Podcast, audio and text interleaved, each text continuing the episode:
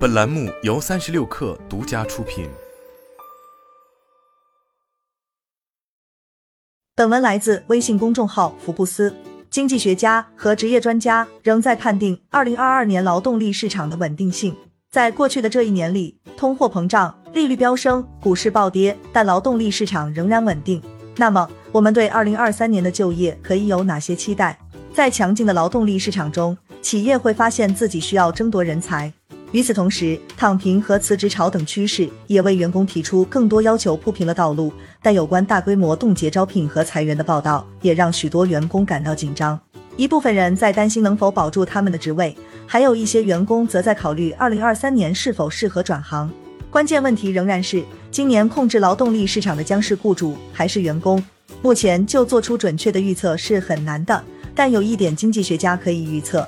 那就是劳动力市场仍将难以用简单的术语来定义。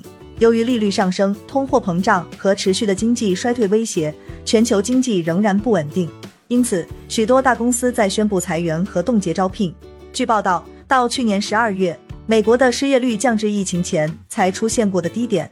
在美联储努力减缓经济增长之际，到底是什么让美国劳动力市场保持了强劲？要理解劳动力市场与经济不确定性之间的矛盾，就必须了解其原因。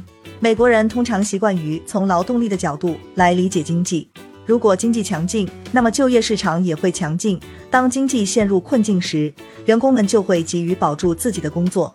但疫情对这种非黑即白的思维造成了冲击。今年，专家们正在探索通货膨胀的其他原因，例如全球经济仍在与供应链问题做斗争。其他国家的经济增长也在放缓，部分原因是政治动荡。如果你从全球范围来看美国经济，就会更容易理解劳动力市场是如何保持强劲的。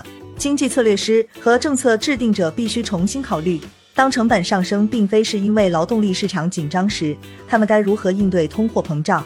由于一些公司正在实施大规模裁员和冻结招聘，部分有远见的公司则会迫不及待地抓住一些新涌现的顶尖人才。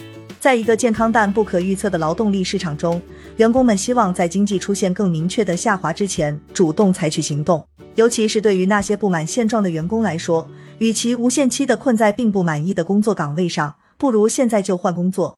出于这些原因，二零二三年的雇主不仅需要努力招聘顶级人才，还要努力留住人才。那么，雇主们需要做些什么，才能让优秀人才不会在一个缓慢紧缩的市场中伺机而动呢？求职者又应该在潜在的新雇主那里寻找什么品质？长期以来，提高员工的技能一直是许多雇主的目标。而在二零二三年，领导者将开始更加认真地对待内部流动，以保持强劲的员工留任率。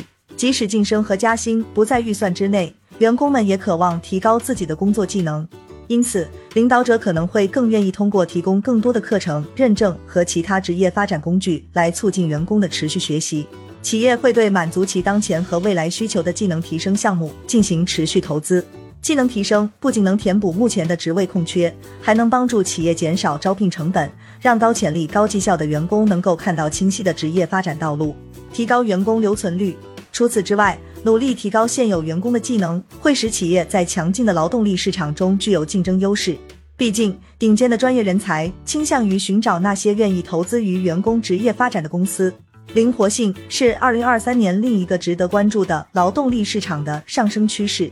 在疫情期间，远程工作让个人的工作和生活更加平衡，而如今，专业人士在寻找他们未来的雇主时，对灵活性的标准也相应提高了。虽然它可能指的是混合工作时间表或远程工作，但越来越多的领导者也在认真考虑每周四天工作制。这样的制度将允许员工休息三天。并在另外四天内共计工作四十小时。这种工作制背后的理念与混合工作模式的目标类似。雇主希望通过提供更多的灵活性来让员工满意，从而提升员工工作效率。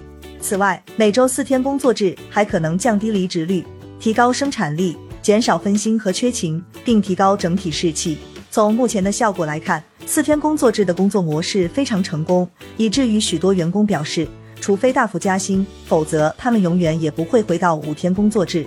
尽管目前的劳动力市场仍然很有弹性，但雇主仍有很大可能在二零二三年占据上风。毕竟人才库里有很多顶尖人才，这使得市场强劲但竞争激烈。